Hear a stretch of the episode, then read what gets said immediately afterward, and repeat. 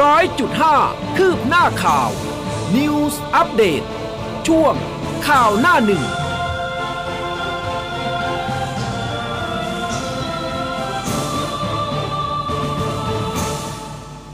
อรุณสวัสดิ์คุณผู้ฟังค่ะ ต้อนรับเข้าสู่ข่าวหน้าหนึ่งนะคะ ทางคลื่นข่าว m c o t News FM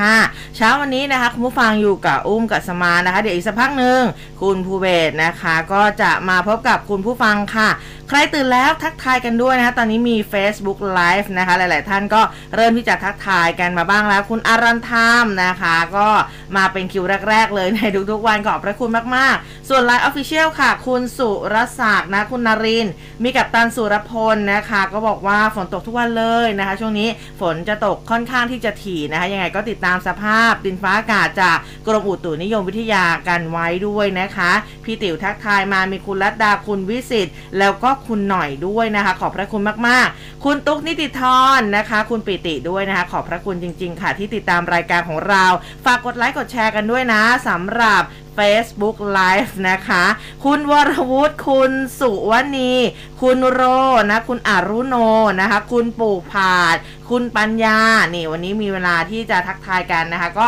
ขอบพระคุณมาก ๆ เลยทีเดียวนะคะ เป็นอย่างไรกันบ้างเมื่อวานนี้นะคะ ฝนตกในหลายพื้นที่นะ รักษาสุขภาพกันด้วยนะคะ มาดูหน้าหนึ่งในแต่ละฉบับกันบ้างสำหรับเช้านี้ค่ะ แนวหน้าพาดหัวใหญ่ไว้นะคะ บอกว่าบิ๊กตู่ย้ำหนักแน่นยังอยู่พอปชรล้านไม่ปรับครมอปัดเอียวพักรวมไทยสร้างชาติ ยันไม่คิดสมัครเป็นสมาชิกพอปชรสุชาติไม่กังวลวาระ 8 ปีนายก โยนให้สารรัฐธรรมนูญวินิจฉัย ส่วนวิษณุชี้กฎหมายลูก เสร็จไม่ทัน 15 สิงหาคม กลับใช้ร่างกกตบัตร2ใบหารร้อยบอกว่าบิ๊กตู่ยืนยันค่ะยังอยู่กับพอปชรไม่เปปลี่ยนใจ รับยังไม่มีความคิดสมัครเป็นสมาชิกพัก ย้ำนะบอกอยู่ที่ไหนก็ทำงานได้ แจ้งพบกับพีรพันธ์เรื่องงาน ปัดเอียวตั้งรวมไทยสร้างชาติ ลั่นยังไม่คิดปรับครมส่วนบิ๊กป้อมค่ะเมินต่อพร้อมเป็นนายกรักษาการ หลังชี้ชะตาบิ๊กตู่ครบ 8 ปี รับพรรคบิ๊กน้อยเป็นพันธมิตร ส่วนวิษณุรับหากมีร่างกฎหมายลูกสสเสร็จไม่ทัน 15 สิงหา ต้อง set zero กลับใช้ร่างกกตบัตร 2 ใบหารร้อยค่ะ ครับ สวัสดีคุณผู้ฟังนะครับ ประเด็นข่าวหน้าหนึ่งจากไทยรัฐนะครับ นายกปฏิเสธออกใบสั่งตั้งพรรครอทอสอชอเพื่อไทยห่วงมีอภิธิหารพลิกกฎหมาย บังมาดโบกมือลาจากปชปพบทออ้อนไฟเขียวซื้อ F35 บิ๊กตู่ โต้ ปัดออกใบสั่งพิรพันธ์ตั้งพักรอทอสอชอคิดอยู่สมัคร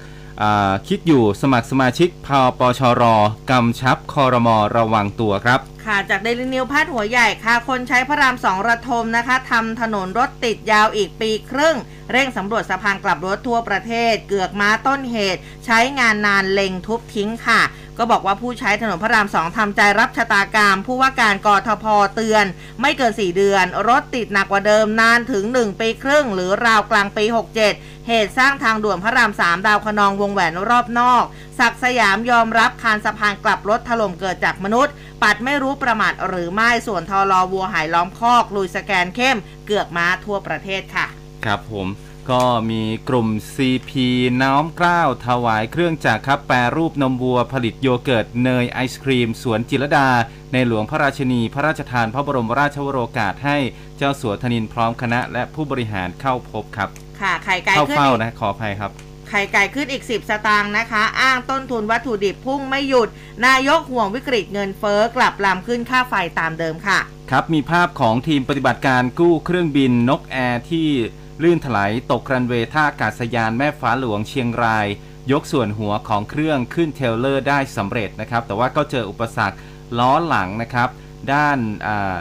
ด้านซ้ายเนี่ยพื้นยุบจมครึ่งล้อเลยนะฮะพาดหัวเรื่องนี้เอาไว้บอกว่าทีมกู้ซากล้มเหลว บินนกแอร์ติดล้อหลังสุดจมดินต้องใช้อุปกรณ์เสริม เร่งให้ทันเปิดรันเวย์ครับ ประยุทธ์สั่งสอบด่วนโฆษณาขายยาโควิดออนไลน์นะคะ ส่วนป่วยใหม่ 1.8พันเสียชีวิต 27 นะคะ ครับ มีภาพเจ้าหน้าที่ชุดปฏิบัติการพิเศษโควิด -19 ของมูลนิธิร่วมกตันยูช่วยกันนำศพชายวัย 67 ปีที่เสียชีวิตจากโควิด -19 คาบ้านพักในพื้นที่ตำบลบางปูอำเภอเมืองสมุทรปราการออกจากบ้าน มาบรรจุโลงแล้วก็นำไปชาปนกิจนะครับที่วัด 12 ธันวารามทันที ขณะเดียวกันเจ้าหน้าที่ก็ยังพบว่าภายในบ้านที่ชายคนนี้เสียชีวิต ยังมีผู้ป่วยติดเชื้อไวรัสอันตรายอีกหลายคนเลยนะครับ พาดหัวเกี่ยวกับโควิด ก็บอกว่ารับโมเดอร์นาหมดนะครับ หมอมิ่งขวัญยัน ศูนย์ฉีดวัคซีนบางซื่อมีถึงแค่ 15 สิงหานะครับ กรมการแพทย์ยันใช้ยาฟาวิพิราเวียตามข้อบ่งชี้ และดุลพินิษของแพทย์ เตือนอย่าซื้อยานี้จากประเทศเพื่อนบ้านมาใช้เองครับ ค่ะ มาที่แนวหน้านะ บอกว่าแคลิฟอร์เนียอ่วมค่ะ ประกาศภาวะฉุกเฉินโรคฝีดาดลิง เจอป่วยวันเดียว 827 ราย ส่วนอินเดียพบเสียชีวิตรายแรกนะคะ ติดเชื้อทั่วโลกทะลุ 20,000 ค่ะ ครับเอ่อฆ่าเมียรัก หมกคาเตียงทิ้งจดหมายลาตายไปโดดแม่น้ำลอยอืดตามนะครับ ช่างหนุ่มเครียดปัญหาการเงินในครอบครัว ก็ อุดจมูกเมียรักดับคาเตียงนะครับ ก่อนที่จะขี่รถจักรยานยนต์ออกไปกระโดดสะพานฆ่าตัวตายครับ ค่ะ นายกสั่งทุกหน่วยงานเฝ้าระวังนะคะ ฝนถล่มทั่วไทยเตรียมพร้อมช่วยเหลือประชาชนทำให้ประชาชนได้รับผลกระทบน้อยที่สุดปพเตือน 38 จังหวัดน้ำหลากจมฉับพลัน ชัดชาติกำชับทุกเขตจับตาน้ำท่วมค่ะ มาที่ประเด็นสุดท้ายครับ สสว พร้อมแล้วเจ้าภาพประชุมงาน a p e c SME สู้วิกฤตเศรษฐกิจโลก สสว ประกาศความพร้อมเป็นเจ้าภาพจัดประชุม a p e c SME ทั้งระดับรัฐมนตรีและระดับคณะทำงานนะครับ ด้วยหัวข้อหลักภายใต้ BGC BCG โมเดลนะครับ มุ่งเสริมความรู้และประสบการณ์ครับ ค่ะ จาก Daily News นะคะ ประเด็นสุดท้ายด่านหน้าโควิดเฮค่ะ ได้ค่าเสี่ยงรัฐเท 1.45 หมื่นล้าน วันกระแสเรียนแบบแห่สั่งซื้อโมนูพิราเวียค่ะ ฮะ นี่ก็เป็นภาพรวมของประเด็นข่าวที่ อ่า พาดหัวหลักนะครับในหน้าหนึ่งของหนังสือพิมพ์หลายฉบับในวันนี้นะครับ ค่ะอะแจ้งกันสักนิดหนึ่งนะคะกรมทางหลวงนี่เขารื้อคานสะพานกลับรถเรียบร้อยแล้วนะคะ ที่ถนนพระรามสองนะคะ คาดว่าจะเปิดการจราจรได้แบบปกตินะคะ9โมงเช้าวันนี้นะคะ จากเหตุการณ์คานแล้วก็แผ่นปูนขอบสะพานกลับรถหน้าโรงพยาบาลวิภาราม พระรามสองนะคะแถวแถวช่องทางด่วนขาเข้ากรุงเทพที่อยู่ระหว่างการปิดซ่อมบำรุง แล้วก็เกิดอุบัติเหตุนะคะ เมื่อคืนนี้กรมทางหลวงดำเนินการรื้อคานสะพานกลับรถที่เหลืออีก 4 ท่อน ซึ่งแต่ละท่อนเนี่ยเขาบอกว่าหนักถึง 14 ตันนะคะ ความยาว 15 เมตร ออกทั้งหมดแล้วเพื่อความปลอดภัยแล้วก็ความสบายใจของประชาชน ผู้ใช้รถใช้ถนนสำหรับขั้นตอนการรื้อคานสะพานลอยกลับรถเนี่ยนะคะอะฟังกันไว้สักนิดหนึ่งก็บอกว่าจะเริ่มจากการสกัดแล้วก็ตัดราวสะพาน หลังจากนั้นใช้รถเครน ขนาด 200 ตันเนี่ยยกคานลงค่ะ แล้วก็ทำการขนย้ายออกจากพื้นที่ก่อสร้าง พร้อมตรวจสอบทำความสะอาดแล้วก็ความปลอดภัยก่อนที่จะคืนพื้นผิวจราจรนะคะ โดยประชาชนสามารถเดินทางได้ตามปกติในวันนี้ 9 โมงเป็นต้นไปค่ะ ครับผมจากเรื่องของสะพานนะครับ มาที่เรื่องของการขนย้ายนกแอร์นะครับ ก็เมื่อวานนี้นะครับทางนาวาอากาศตรีสมชนกเทียมเทียบรัฐนะครับผู้อำนวยการท่าอากาศยานแม่ฟ้าหลวงจังหวัดเชียงรายแถลงข่าวความคืบหน้า กรณีเครื่องบินของสายการบินนกแอร์เที่ยวบินที่ DD108 เส้นทางดอนเมืองเชียงรายไถลออกนอกรันเวย์ท่าอากาศยานนานาชาติแม่ฟ้าหลวงจังหวัดเชียงรายนะครับบอกว่าคณะกรรมการสอบสวนอุบัติเหตุ และอุบัติการณ์ของท่าอากาศยาน ได้อนุญาตให้มีการเคลื่อนย้ายอากาศยานตั้งแต่เวลาประมาณ 6 โมงเย็นของวันที่ 1 สิงหาคมที่ผ่านมา โดยท่าอากาศยานแม่ฟ้าหลวงเชียงรายได้ดำเนินการประสานงานกับสายการบินนกแอร์ซึ่งเป็นผู้รับผิดชอบในการเคลื่อนย้ายอากาศยาน โดยได้รับการสนับสนุนนะครับจากทีมของบริษัทการบินไทย จากนั้นก็เตรียมการเคลื่อนย้ายอากาศยานที่ประสบอุบัติเหตุออกจากพื้นที่ นาวากาตรีสมชนกบอกอีกนะครับว่าสำหรับปฏิบัติการมีตั้งแต่เรื่องหนึ่งนะครับคือท่าอากาศยานแม่ฟ้าหลวงเชียงรายเนี่ย ดำเนินก่อสร้างนะฮะดำเนินการสร้างถนนชั่วคราว เพื่อใช้ในการรองรับการลากอากาศยาน โดยใช้หินคลุกบดอัด แล้วก็ใช้เสื่อกู้อากาศยาน รวมทั้งแผ่นเหล็กรองรับน้ำหนักของอเครื่องบินเนี่ยนะครับสองคือบริษัทปตทจำกัดมหาชนถ่ายน้ำมันเชื้อเพลิงออกจากอากาศยานนะฮะแล้วก็ดำเนินการใส่เบาะลมที่หัวอากาศยาน แล้วก็อัดลมยกขึ้นนะฮะเพื่อเคลื่อนย้ายเครื่องบินลำนี้ออกนะครับนาวากาตรีสมชนกบอกว่าท่าอากาศยานแม่ฟ้าหลวงเชียงรายได้รับการสนับสนุน แล้วก็ความอนุเคราะห์จากหน่วยงานต่างๆ โดยเสือกู้เครื่องบินเนี่ยนะครับ พร้อมกับเจ้าหน้าที่ดับเพลิงนะฮะเจ้าหน้าที่กู้ภัยจากกรมท่าอากาศยาน ท่าอากาศยานพิษณุโลก แผ่นเหล็กกู้ภัยนะครับ แผ่นเหล็กกู้อากาศยานจากกองทัพอากาศ โดยกองบิน 41 มณฑลทหารบกที่ 37 ก็นำกำลังพล มาช่วยกันนะครับ ปัจจุบันเนี่ยทุกฝ่ายเร่งทำงานเพื่อให้สามารถที่จะาทางวิ่งเนี่ยกลับมาใช้งานได้ทันทีนะครับ โดยเจ้าหน้าที่ได้ทำงานร่วมกันตลอด 24 ชั่วโมง ก็ช่วงเย็นๆ ก็สามารถที่จะนำเครื่องที่ประสบเหตุเนี่ยออกจากทางวิ่งได้นะครับ นะคะอันนี้ก็เป็นความคืบหน้านะคะ ส่วนด้านทางคุณศักดิ์สยามชิดชอบรัฐมนตรีว่าการกระทรวงคมนาคมนะคะ ก็ให้สัมภาษณ์ถึงกรณีนี้นี่แหละนะคะ ท่านก็บอกว่าก็สภาพอากาศดีเนาะสำหรับเมื่อวานนี้นะคะ ก็สามารถที่จะยกตัวเครื่องบินออกได้นะคะ ก็เมื่อถามว่านายกรัฐมนตรีได้มีการกำชับให้มีการตรวจสอบเพื่อไม่ให้เกิดเหตุการณ์ขึ้นอีกค่ะ คุณศักดิ์สยามก็บอกว่าถ้านนายกกำชับตลอดอยู่แล้ว เรื่องแบบนี้ไม่อยากมีใครให้เกิดสำหรับตนเมื่อได้รับข่าวรับทราบข่าวเนี่ยนะก็รีบสั่งการให้อธิบดี ไปดูในเรื่องของการเยียวยาก่อนเป็นอันดับแรกนะคะ แล้วก็ดูเรื่องของการบริหารด้านการจราจร ขณะนี้การดำเนินการเข้าสู่ระบบก็ขอให้คณะกรรมการเนี่ยสรุปผลภายใน 14 วันก่อนนะคะ เมื่อถามว่าผู้เสียหายติดใจเรื่องมาตรการเผชิญเหตุหรือว่าแผนอพยพค่ะ คุณศักดิ์สยามก็บอกว่าคณะกรรมการความปลอดภัยเขาจะสอบออกมา ถ้ามีอะไรที่ไม่ดำเนินการตามขั้นตอน ก็มีวิธีการในการบังคับ ในเรื่องของการที่จะปฏิบัติต่อผู้ที่ไม่ดำเนินการตามมาตรการ เมื่อถามว่าความพร้อมของท่าอากาศยานต่างๆ ที่จะรองรับเผชิญเหตุเร่งด่วนแบบนี้ ปัญหาส่วนหนึ่งเนี่ยมาจากรถที่มารับผู้โดยสารไม่มีความพร้อม คุณศักดิ์สยามก็บอกว่าคงไม่ใช่อย่างนั้น แต่ทราบว่ามีการสื่อสารที่คลาดเคลื่อนนะคะ ก็บอกว่าความจริงโดยหลักปกติเนี่ยถ้าสามารถหยุดเครื่องได้แล้ว ก็ต้องมีแผนอพยพเลย ต้องลงเลย จะลงโดยวิธีใดมันมีระบบของมันอยู่นะคะ แล้วก็บอกว่าเหตุการณ์ที่เกิดขึ้นเชื่อว่าไม่กระทบต่อการท่องเที่ยวของไทย เอาจริงๆเนี่ยเมื่อสักครู่นี้ก็ไถๆในเรื่องของโซเชียลมีเดียเมื่อวานนี้เครื่องบินที่บินไปที่จังหวัดน่าน ไม่สามารถลงสนามบินได้ เนื่องจากสภาพอากาศเนี่ยมันแปรปรวนครับก็ต้องวนกลับมาลงที่ดอนเมืองอยู่เหมือนกัน แล้วก็อ่ามีผู้โดยสารนะคะก็เขาเรียกว่าอะไรนะอัดคลิปอยู่นะคะ ซึ่งอันนี้เนี่ยเขาถือคือเขาก็ชมแหละว่าจริง ๆ การจัดการเนี่ยมันก็ค่อนข้างดีกับตันเขาก็มีการประกาศฮะนะบอกว่าเออสภาพอากาศมันไม่โอเคนะ เดี๋ยวขอวนกลับไปลงดอนเมืองอีกครั้งหนึ่งอืมเออนะคะ อันนี้ก็เป็นเหตุการณ์ที่เกิดขึ้นนะคะสำหรับในช่วงนี้ด้วยนะคะยังไงก็ครับอาจจะเดินทางช่วงนี้สภาพอากาศมันแปรปรวนจริง ๆ นะคะ อืม เรื่องของฟ้าฝนเนี่ยนะคะ ยังไงก็เช็คกันให้ดีแล้วกันนะจะเดินทางไปไหนมาไหน ไม่ว่าจะเป็นทั้งทางบกทางน้ำแล้วก็ทางอากาศด้วยนะคะ ผมเนี่ยเคยนั่งเครื่องบินจาก เชียงใหม่ไปเออ เชียงราย ค่ะเป็นเครื่องบินเล็กนะ อ่าฮะโอ้โห มันตกหลุมอากาศช่วงหน้าฝนนี่แหละ โอ้น่ากลัวมากนะครับค่ะก็น่าจะลุ้นอย่างเดียวเลยไหว้พระ เออก็ต้องติดตามสภาพอากาศคนะรับสำหรับช่วงนี้นะคะเพราะว่าแบบฟ้าฝนมันแปรปรวนอย่างที่บอกไปบางพื้นที่ตกหนักครับบางพื้นที่ไม่ตกเลยก็มีเหมือนกันอืมเขาเรียกครัว่าบเหมือนกับฝนตกไม่ทั่วฟ้า แต่บทเขาจะมาเนี่ยเออตั้งตัวกันไม่ทันก็มีเหมือนกัน อ่าฮะนะคะอันนี้ก็เป็นเรื่องของเหตุการณ์ที่เกิดขึ้นใช่นะคะนกแอร์เนี่ยยังไม่จบแค่นี้ครับ มีอีกหนึ่งประเด็นที่ต้องจับตานะครับ วันนี้นายสุทธิพงศ์คงภูลผู้อำนวยการสำนักงานการบินพลเรือนแห่งประเทศไทยบอกว่าจะเชิญนักบินผู้ควบคุมอากาศยานเนี่ยและก็นักบินผู้ช่วยของเครื่องบินเที่ยวบินที่ดีดี108 เส้นทางกรุงเทพอ่าดอนเมืองเชียงรายนะครับอ่ามาสอบถามข้อเท็จจริงในทุกด้านวันนี้ เริ่มตั้งแต่การตัดสินใจนำเครื่องร่อนลงจอด นักบินใช้ดุลพินิษยังไง การตัดสินใจนำเครื่องลงจอดแสดงว่านักบินเนี่ยต้องพิจารณาแล้วว่าปลอดภัย แต่ว่าเกิดเหตุการณ์อะไรขึ้นทำให้เครื่องบินลื่นถลายออกนอกรันเวย์เพราะว่านักบินน่าจะรู้คำตอบ นอกจากนี้จะสอบถามเกี่ยวกับระยะเวลาในการอพยพผู้โดยสาร ที่เกิดเป็นประเด็นคำถามต่อสังคมถึงความล่าช้า และดุลพินิษอย่างไร ในการตัดสินใจให้ผู้โดยสารเนี่ยรออยู่บนเครื่องบินก่อนนะครับ อืมนะคะก็อะเดี๋ยวติดตามประเด็นนี้กันต่อไป แต่ว่ามันมีเรื่องหลักๆเกี่ยวกับคดีของบอสอยู่วิทยาเมื่อวานนี้นะคะ ทางคุณประยุทธ์เพชรคุณค่ะรองอธิบดีอายการสำนักงานคดีพิเศษ ในฐานะรองโฆษกสำนักงานอายการสูงสุดค่ะ ก็บอกว่า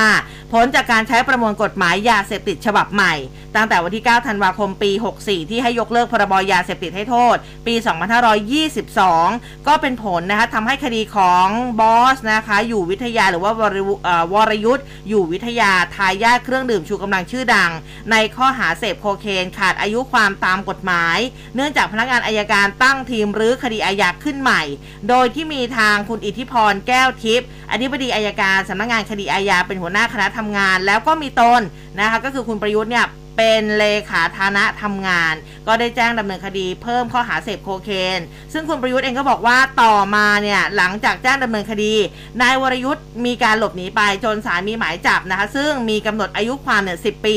เป็นไปตามพรบยาเสพติดให้โทษปี 2522 มาตรา 58 ที่ระบุว่าห้ามไม่ให้ผู้ใดเสพยาเสพติดโคเคน หรือว่ายาเสพติดประเภทที่ 2 หากผู้ใดฝ่าฝืนจะมีบทลงโทษตามมาตรา 91 คือจำคุก 6 เดือนถึง 3 ปี จึงทำให้คดีดังกล่าวมีอายุความ 10 ปีทั้งนี้คดีดังกล่าวเนี่ยนะคะ เกิดขึ้นเมื่อวันที่ 3 กันยายนปี 55 อายุความก็จะขาดในวันที่ 3 กันยายนนี้นะคะ แต่ปรากฏว่าต่อมามีประมวลกฎหมาย ยาเสพติดฉบับใหม่ ออกมาบังคับใช้ โดยยกเลิกพรบยาเสพติดให้โทษปี 2522 ทั้งหมดแล้วเขียนหมวดว่าด้วยเสพยาเสพติดประเภท 5 ใหม่ไว้ในมาตรา 104 ของกฎหมายดังกล่าว ซึ่งระบุว่า ห้ามไม่ให้ผู้ใดเสพยาเสพติดประเภท 2 หรือว่าโคเคน หากผู้ฝ่าฝืนจะถูกลงโทษตามมาตรา 162 คือ มีอัตราโทษจำคุกไม่เกิน 1 ปี ผลก็คือทำให้อายุความคดีจาก 10 ปี ลดเหลือ 5 ปีนะคะแล้วก็ทำให้คดีของบอสวรยุทธ์เนี่ยในข้อหาเสพโคเคนหมดอายุความโดยอัตโนมัติ ดังนั้นในปัจจุบันคดีของนายบอสวรยุทธ์เนี่ยนะคะเหลืออยู่เพียงแค่ข้อหาเดียวก็คือการขับรถโดยประมาททำให้ผู้อื่นถึงแก่ความตาย เป็นความผิดตามประมวลกฎหมายอาญามาตรา 291 มีอัตราโทษจำคุกไม่เกิน 10 ปี จึงมีอายุความ 15 ปี แล้วก็จะขาดอายุความในวันที่ 3 กันยายนปี 2570 นั่นเองครับนะคะเมื่อวานนี้นี่พอโอ้เรื่องนี้ออกมานี่ในโซเชียลมีเดียก็พูดกันเยอะพอสมควรเลยทีเดียวนะครัคะบก็เป็นประเด็นที่สังคมจับจ้องจับตามองนะครับอืมเพ ราะว่าเรื่องของเกี่ยวกับความเหลื่อมล้ำของสังคมด้วยใช่นะฮะค่ะ อีกเรื่องหนึ่งนะครับที่เมื่อวานนี้ก็เป็นประเด็นออกมาเหมือนกันเรื่องของค่าลิขสิทธิ์ เรื่องของฟอนต์นะฮะตัวหนังสือนะครับใช่จากอันนี้ก็เป็นกรณีประเด็นที่ตั้งนานแล้วแหละ อ่า graphic designer นะครับโพสต์ข้อความผ่าน Facebook บึกบาร์เบอร์นะครับเขาบอกว่ารูปแบบตัวอักษรคำว่า Thailand อืม นะฮะ ที่ไปปักบนเสื้อนักกีฬาปัญจศีลัตน์นะครับทีมชาติไทยชุดทำศึก 4 เกม ครั้งที่ 31 ที่เวียดนาม ที่เป็นข่าวโด่งดังมาช่วงที่มีการแข่งขันใช่กีฬาซีเกมครั้งที่ผ่านมาเนี่ยนะครับ ก็อ่าคุณบึกเนี่ยเขาบอกว่าการผลงานการออกแบบของตนเองเนี่ยจดเป็นลิขสิทธิ์ถูกต้องนำไปใช้โดยไม่ได้รับอนุญาตล่าสุดนะครับอ่าคุณบึกสุชาญชวีวันนะครับอายุ 37 ปีเจ้าของผลงานลิขสิทธิ์ สัญญลักษณ์ตัวอักษรคำว่าไทยแลนด์เนี่ยนะครับ เข้าแจ้งความเอาผิดสมาคมกีฬาปัญจศีลัตน์แห่งประเทศไทย กรณีที่ถูกนักกีฬาสมาคมเนี่ยเอาผลงานของตัวเองไปใช้ฐานละเมิดทรัพย์สินทางปัญญา ก็บอกว่าตั้งแต่เกิดเหตุการณ์ละเมิดลิขสิทธิ์เนี่ยนะครับ ทางสมาคมและตนเองก็ได้มีการไกล่เกลี่ย แต่ว่าตนเองเนี่ยก็ไม่ได้รู้สึกไม่ได้รับความเป็นธรรมนะครับรู้สึกว่าไม่ได้รับความเป็นธรรม ซึ่งตนเองก็เรียกร้องค่าเสียหายจำนวนเงิน 1 ล้านบาท พร้อมกับเอกสารประกอบเหตุผลในการเรียกเงินจำนวนนี้ จากนั้นนะครับทางสมาคมก็ตอบกลับมาให้ชดใช้ บอกว่าจะชดใช้ให้นะครับในราคา 50,000 ถึง 1 0 0 0 0แบาทเท่านั้นนะครับ แต่ว่าผลงานนี้เนี่ยเป็นการใช้ความสามารถใช้ความคิดสร้างสารรค์ของตนเอง และก็เชื่อว่าตัวอักษรที่ออกแบบเนี่ยสามารถสร้างมูลค่าได้ด้วยตัวเอง การที่สมาคมนำผลงานดังกล่าวไปใช้นะครับ ก็ทำให้เกิดความสับสนว่า เอ๊ะ ตัวเองเนี่ยมอบสิทธิ์ให้หรือเปล่า จึงเกิดความเสียหาย และก็ต้องการเรียกค่าชดใช้นะครับ ให้กับสิ่งที่เกิดขึ้น ยิ่งเป็นการใช้ในพื้นที่ที่มีการรับรู้มากอย่างกีฬาซีเกม จึงคิดว่าไม่เหมาะสมนะครับ ซึ่งหากมีการไกล่เกลี่ยก็ยังยืนยันว่าจะคิดมูลค่าความเสียหาย ชิ้นงานละ 1 ล้านบาทเช่นเดิมนะครับที่ผ่านมาก็ถือว่าให้เวลาในการพูดคุยไกล่เกลี่ยแล้ว แต่สุดท้ายก็ไม่ได้ตามข้อตกลง และตนเองก็มีงานที่จะต้องทำจึงคิดว่าเวลานี้เหมาะสมแล้วที่จะต้องดำเนินการอย่างจริงจังครับ อืมนะคะ อันนี้ก็เป็นประเด็นตั้งสักพักใหญ่แล้วนะนะคะก็สุดท้ายก็คงจะต้องมีการดำเนินคดีตามกฎหมายกันไปนะเกี่ยวกับเรื่องของฮะฟอนต์นะคะ ก็เรื่องของลิขสิทธิ์เป็นเรื่องที่ละเอียดอ่อนนะคุณผู้ฟังอืมเวลาที่จะใช้จะหยิบอะไรมาใช้เนี่ย ต้องเช็คกันให้ดีนะว่ามีลิขสิทธิ์หรือเปล่านะคะอ่ของ ทุกอย่างเลยนะ ผลงานที่มันเกิดขึ้นเนี่ยมันมีลิขสิทธิ์ในตัวของมันอยู่แล้วถูกโดยที่เราต้องไม่ต้องไปจดทะเบียนเอออ่าลิขสิทธิ์อะไรต่างๆนะครับแต่จะเอามาใช้ยังไงก็ อะขอเจ้าของนิดนึงนะครับ ลองดูลองดูว่าว่าจะต้องอะไรยังไงเหมือนกับของเราเนี่ย เวลาที่จะทำอะไรก็อืมต้องแบบอะถามดูก่อนนะคะ ว่าเขาอนุญาตหรือเปล่านะคะอะทีนี้มาดูเรื่องของรมขอเรื่องของคอรมอที่ไฟเขียวเมื่อวานนี้ไฟเขียวหลายเรื่องเลย แล้วก็เรื่องหลักๆ ก็คือ ไฟเขียวจ่ายค่าตอบแทนค่าเสี่ยงภัยโควิด ให้กับบุคลากรทางการแพทย์นะคะก็ทางโฆษกประจำสำนักนายกรัฐมนตรีค่ะ ก็แถลงมติครม เห็นชอบในหลักการโครงการในกลุ่มที่เกี่ยวข้องกับการจ่ายค่าตอบแทนให้กับบุคลากรทางการแพทย์ และสาธารณสุขจำนวน 6 โครงการ กรอบวงเงินของเขาเนี่ย 14 ล้านกว่านะคะอ่าไม่ใช่สิ 14,510อ่าจุด3059 ล้านบาท เพื่อเป็นการชำระค่าตอบแทนค่าเสี่ยงภัยแก่บุคลากรทางการแพทย์ แล้วก็สาธารณาสุขจากภารกิจที่เพิ่มขึ้น เนื่องจากสถานการณ์การแพร่ระบาดของโควิด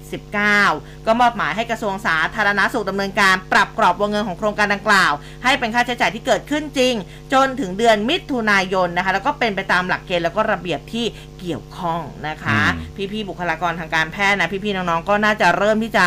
ได้ได้ค่าเสี่ยงภัยกันบ้าง เพราะว่าบางคนก็บอกว่าโอ้โหปฏิบัติงานมาก็นานนะ ยังไม่ได้เลยค่าตอบแทน มันก็มีบางคนได้บางคนก็ไม่ได้ด้วยนะ แต่ว่าอันนี้ครมไฟเขียวเรียบร้อยแล้วนะคะครับก็อาจจะต้องรอระยะเวลาสักพักหนึ่งนะครับเออว่าจะอ่าเข้าที่เข้าทางแล้วก็ได้ค่าตอบแทนนั้นนะครับค่ะนางสาวไตรสุรีไตรสรณกุลครับรองโฆษกประจำสำนักนายกรัฐมนตรีก็แถลงผลการประชุมครมเช่นกันนะครับ บอกว่าครมอนุมัติให้ตามที่สำนักงานปลัดสำนักนายกรัฐมนตรีเสนอแต่งตั้งนายวิทูลเอี่ยมโอภาสผู้อำนวยการสำนักงานอ่า คณะกรรมการกระจายอำนาจให้กับองค์กรปกครองส่วนท้องถิ่นสำนักงานปลัดสำนักนายกรัฐมนตรี ให้ดำรงตำแหน่งที่ปรึกษาด้านการกระจายอำนาจนะครับ หรือว่านักวิเคราะห์นโยบาย และก็แผนส่งคุณวุฒินะครับสำนักปลัดสำนักนายกรัฐมนตรีก็มีผลนับตั้งแต่วันที่ทรงพระกรุณาโปรดเกล้าแต่งตั้งเป็นต้นไป นอกจากนี้คอรมอยังอนุมัติตามที่กระทรวงยุติธรรมเสนอนะครับแต่งตั้งข้าราชการพลเรือนสามัญจำนวน 2 ราย คือนายวีรกิจหานปริพันธ์ ผู้ตรวจราชการกระทรวงให้เป็นอธิบดีกรมควบคุมประพฤติพลพันตำรวจตรีสุริยาสิงหกมลนะครับที่ปรึกษาเฉพาะด้านนโยบาย และก็การบริหารงานยุติธรรม ประเภทวิชาการระดับทรงคุณวุฒิสำนักงานปลัดกระทรวง ไปเป็นผู้อำนวยการสถาบันนิติวิทยาศาสตร์ กระทรวงยุติธรรม ตั้งแต่วันที่ 1 ตุลาคม 2565 ทั้งนี้ตั้งแต่วันที่ทรงพระทรงมีพระกรุณา โปรดเกล้าโปรดกระหม่อมแต่งตั้งครับ อืมนะคะ มาดูเรื่องของโควิดกันต่อค่ะ อันนี้ก็เป็นประเด็นเหมือนกันเรื่องของอาจารย์เจษดาเออเมื่อวานนี้นะคะ ทางคุณหมอฉันชัยนะคะรองศาสตราจารย์นายแพทย์ฉันชัยสิทธิพันธ์คณะบดีคณะแพทยศาสตร์จุฬาลงกรณ์มหาวิทยาลัยในฐานะผู้อำนวยการโรงพยาบาล จุฬาลงกรณ์ก็พูดถึงกรณีรองศาสตราจารย์ดร เจษดาเด่นดวงบริพันธ์อาจารย์ประจำคณะวิทยาศาสตร์จุฬาลงกรณ์มหาวิทยาลัยโพสต์ภาพยาโมนูพิราเวียก็บอกว่ามีการสั่งซื้อมาใช้ในครอบครัวจนเกิดกระแสการซื้อยามาจากประเทศเพื่อนบ้าน อันนี้ก็บอกว่าเรื่องของการใช้ยาต้านไวรัสเนี่ยยังคงยืนยันต้องทำข้อบ่งชี้นะคะ เป็นไปตามดุลยพินิจของแพทย์ ยาไม่ได้มีเพียงพอกับทุกคน และทุกคนก็ไม่ได้จำเป็นต้องใช้ยาเหมือนกันหมดทุกคน การใช้ยาโดยเฉพาะยาต้านไวรัสนั้นควรที่จะอยู่ในความดูแลของแพทย์ เพื่อไม่ให้เกิดปัญหาหรือว่าผลกระทบจากยาภายหลังถ้านบอกว่าการใช้ยาเจอเอ่อเกินความจำเป็นเนี่ยนอกจากเกิดผลกระทบกับร่างกายแล้ว ยังเท่ากับเป็นการเบียดเบียนผู้อื่นที่มีความจำเป็นต้องใช้ยาด้วย กรณีการซื้อยามาใช้เองของอาจารย์ดังกล่าวเนี่ย โดยมีการระบุว่าคนในครอบครัวไม่ได้อยู่ในกลุ่ม 608 แต่ก็ต้องการให้คนในครอบครัวได้รับยานั้น ไม่ควรเอาไปเป็นแบบอย่าง เพราะเป็นเพียงความคิดเห็นส่วนตัวไม่ได้เป็นแพทย์ หรือว่ามีความรู้เรื่องยาการเขียนข้อความต่างๆ เป็นการโพสต์แสดงความคิดเห็นส่วนตัวไม่ใช่ความคิดเห็นของแพทย์ ดังนั้นประชาชนควรพิจารณาและเลือกเชื่อถือข้อมูลจากแพทย์เท่านั้น โอกาสการดื้อยามีเกิดขึ้นได้เสมอ ดังนั้นจึงไม่ควรใช้พร่ำเพรื่อนะคะ และท่านก็บอกว่าที่ผ่านมาจุฬาลงกรณ์มหาวิทยาลัยเนี่ยนะก็ อ่าจริงๆแล้วมันก็เป็นประเด็นท่านบอกว่า ตอนแรกๆเนี่ยมันมีข่าวว่าท่านบอกว่ามีการติดตามมอนิเตอร์ความคิดเห็นของอาจารย์เจษดามาโดยตลอดนี่นะคะ ซึ่งเมื่อวานนี้นะคะพอมันมีข้อมูลแบบนี้ออกมาปุ๊บมีการถแถลงอีกรอบหนึ่งนะคะ จากนายแพทย์ฉันชัยว่า ไม่ได้มอนิเตอร์นะอืมนะคะ บอกว่าที่ปรากฏข่าวออกมาที่ผ่านมา บอกว่าท่านมีการติดตามมอนิเตอร์ความคิดเห็นของอาจารย์เจษดามาโดยตลอดท่านบอกว่าน่าจะเป็นการสื่อสารผิดพลาดบอกว่าไม่ได้มอนิเตอร์ความคิดเห็นของอาจารย์เจษดา และไม่เกี่ยวข้องกับตนเองเลย เพราะไม่ได้ดูคณะวิทยาศาสตร์ เพียงติดตามคอยดูรับฟังแล้วก็นำเสนอข้อมูลของอาจารย์ คณะแพทยศาสตร์ในเชิงวิชาการว่าถูกต้องหรือไม่ เพราะไม่อยากให้เกิดความสับสนนะคะ แล้วก็ทางคุณหมอฉันชายบอกว่ากรณีการใช้ยาต้านไวรัส ซึ่งเป็นยาควบคุม ท่านก็ยังย้ำค่ะบอกว่าให้ใช้ตามดุลยพินิจของแพทย์แล้วก็ข้อบ่งชี้ เพื่อที่จะไม่ให้เกิดปัญหาหรือว่าผลกระทบ การใช้ยาเกินความจำเป็นทางการแพทย์ ผู้ติดเชื้อหลายรายไม่มีอาการนะคะ ก็ไม่จำเป็นต้องใช้ยา อันนี้ก็หายขาดได้ค่ะ อืมอืม นะนะคคะรับนี่ก็เป็นประเด็นกันขึ้นมาเนาะครับ เรื่องนี้เนี่ยอ่านายอนุทินชาญวิรกูลครับรองนายกรัฐมนตรี และรัฐมนตรีกระทรวงสาธารณสุขนะครับ บอกว่ายารักษาโควิด เป็นยาควบคุมพิเศษ ใช้ในภาวะฉุกเฉินนะครับการจ่ายยาจะต้องมีใบ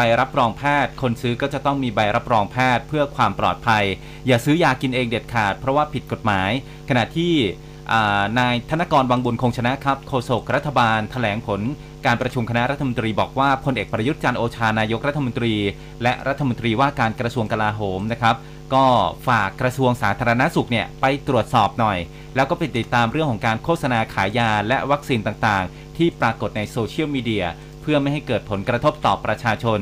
ไม่ให้ถูก หลอกหรือว่าหลงเชื่อในข้อมูลต่างๆ ครับ อืมนะคะเรื่องนี้ก็ต้องมาย้ำเตือนกันด้วยนะคะ ยังไงก็พยายามที่จะใช้ตามคำแนะนำของแพทย์ด้วย ทีนี้เนี่ยตามที่ได้มีการอ่านไปนะสำหรับอ่าพาดหัวข่าวนะคะ เรื่องของอืมโมเดอร์นานี่นะคะ ศูนย์ฉีดวัคซีนกลางบางซื่อเมื่อวานนี้นะคะ ก็ออกมาโพสต์เลยบอกว่าขอเรียนให้ทราบว่าทางศูนย์เนี่ยจะให้บริการวัคซีนโมเดอร์นาตั้งแต่อ่าวันนี้นะคะก็คือเมื่อวานนี้แหละไปจนถึงวันสุดท้ายก็คือ 15 สิงหาคมนะสุดท้ายนี่คือ 15 สิงหาคมที่เขาจะฉีดโมเดอร์นาให้นะคะ และถ้าได้รับการจัดสรรวัคซีนโมเดอร์นารอบใหม่ก็จะขยายเวลาให้บริการแล้วก็เรียนให้ทราบต่อไปนะคะ แต่ว่าไม่ได้ปิดศูนย์แต่อย่างใดนะคะ ยังคงให้บริการการฉีดวัคซีนอื่นๆนะไม่ว่าจะเป็นไฟเซอร์ฝาม่วงแอสตราเซเนกาซิโนแวคแล้วก็ไฟเซอร์เด็กฝาส้มนะคะ ไปจนถึง 31 สิงหาคม ถึงสิ้นเดือนนี้นะคะ ยังมีตัวอื่นๆอยู่นะคะ ทั้งรูปแบบการจองคิวล่วงหน้า ผ่านเครือข่ายมือถือแล้วก็ walk in คนไทยต่างชาติต่างด้าวนี่เขาบอกว่าทยอยมารับบริการได้นะคะ แต่ว่าถ้าใครอยากจะไปฉีดน้องโมนะคะอืมวันสุดท้าย 15 สิงหาคมนี้นะคะ แล้วก็หลังจากนั้นเนี่ยตัวอื่นยังมีอยู่ แต่ว่าถ้าน้องโมมาอีกรอบหนึ่งมาอีกล็อตหนึ่งก็จะขยายเวลาไปยังไง ถ้ามีข้อมูลจะรีบมาแจ้งให้คุณผู้ฟังได้ทราบกันเลยค่ะ แต่ว่าใครที่อยากจะฉีดวัคซีนโมเดอร์นาแล้วไม่ได้อยากไปบางซื่อนะครับเออไปไหนได้อีกสำนักอนามัยกรุงเทพเขามีให้บริการนะครับที่ศูนย์ฉีดวัคซีนอาคารกีฬาเวสน์ 1ศูนย์เยาวชนอืมกรุงเทพมหานครนะครับ ก็ที่ตรงนี้นะครับเขามีเปิดให้ประชาชนทุกคนรวมทั้งต่างด้าวแล้วก็ชาวต่างชาติด้วยมาฉีดวัคซีนฟรี ตั้งแต่เข็ม 1 จนถึงเข็ม 6 เลยนะครับ ไม่ว่าคุณจะอยู่เข็มไหนก็มาที่นี่ได้นะครับ มีทั้งไฟเซอร์โมเดอร์นาแอสตราเซเนกาซิโนแวคก็มีนะครับ ให้ประชาชนเลือกรับบริการจำนวนมาก ขยายเวลานะครับสำหรับโมเดอร์นาเนี่ยเข็ม 3 เข็ม 4 ให้ฟรีจนถึง 31 สิงหาคมอืมอะสิ้นเดือนถ้าไม่ ถ้าไม่ทัน 15 สิงหาที่บางซื่อนะครับค่ะ อะมาที่ศูนย์ฉีดวัคซีนที่อ่าอาคารกีฬาเวทศูนย์เยาวชนไทยญี่ปุ่นดินแดงครับอืมอืม นะคะอะพอพูดถึงเรื่องของโควิดเรื่องของยาคุณเก๋บอกว่าประเทศเพื่อนบ้านเขาไม่มีหมอเหรอคะทำไมเขาถึงขายยารักษาโควิดได้คงมีแต่ประเทศไทยมั้งคะที่มีหมอ เออนะคะ ก็หลากหลายความคิดเห็นนะนั่นสิ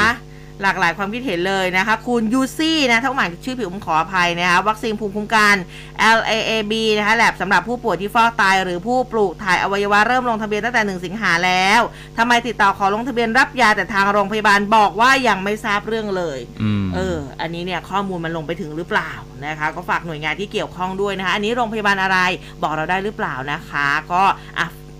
เดี๋ยวยังไงลองดูแล้วกันนะคะ ก็ฝากหน่วยงานที่เกี่ยวข้องด้วยแล้วกันเนาะทีนี้เวลาเหลืออีกนิดนึงขอฝีดาดลิงอีกสักหน่อยแล้วกันนะคะ คุณหมอธีรวัตรเหมจุธาหัวหน้าศูนย์วิทยาศาสตร์สุขภาพโรคอุบัติใหม่คณะแพทยศาสตร์โรงพยาบาลจุฬาลงกรณ์ค่ะเมื่อวานนี้คุณหมอโพสต์ Facebook อีกแล้ว บอกว่าไวรัสฝีดาดลิงแพร่ได้ทางน้ำลาย จากการจูบเลียอม ไอจาม พูดแบบแนบสนิทนะคะหรือว่าขณะมีเพศสัมพันธ์ แต่จะไม่ติดจากการพูดจาปกตินะอืมแล้วก็จากการอ่าสัมผัสแผลตุ่มน้ำตุ่มหนองที่ผิวหนัง ขณะที่ทางอ้อมเนี่ยคุณหมอบอกว่าไวรัสจะตกค้างอยู่บริเวณพื้นผิว รวมถึงผิวหนังของร่างกายแล้วก็เสื้อผ้า ของใช้ผ้าปูที่นอนได้นานถึง 15 วัน ซึ่งการแพร่ไวรัสนั้นจะคล้ายกับเชื้อโควิด -19 แต่ยากกว่ามากดังนั้น คุณหมอย้ำนะคะว่าอย่าตกใจแล้วก็อย่าตื่นตระหนกนั่นเองนะคะอะก็ฝากกันไว้นะคะฮะเดี๋ยวไปพักกันสักครู่หนึ่งนะคะ แล้วเดี๋ยวกลับมาในช่วงที่ 2 ของรายการมีสิ่งดีๆ มานำเสนอค่ะ ร่วมคุยข่าวผ่านทาง 468 3999 และ Official Line at m c o t News บีกาลิกกระเทียมดำบ่มในอุณหภูมิที่เหมาะสม จากขาวไปเป็นน้ำตาลเข้มไปจนถึงดำ เกิดจากปฏิกิริยาเมลาจึงได้สัมผัสเหนียวนุ่ม ยืดหยุ่น หวานปลายปลายและกลิ่นฉุนลดลง อร่อยมากขึ้น มีส่วนช่วยเรื่องสุขภาพเป็นอย่างดีช็อปมาเนียขอเสนอบีกาลิกกระเทียมดำ 12 กระปุก ปกติราคา 2,580 บาท ลดเหลือเพียง 999 บาท สนใจโทร 02-853-8955ช็อปมาเนียสินค้าดีการันตีโดย m c o t ร้อยจุดห้าคืบหน้าข่าว News อัปเดตช่วงข่าวหน้าหนึ่ง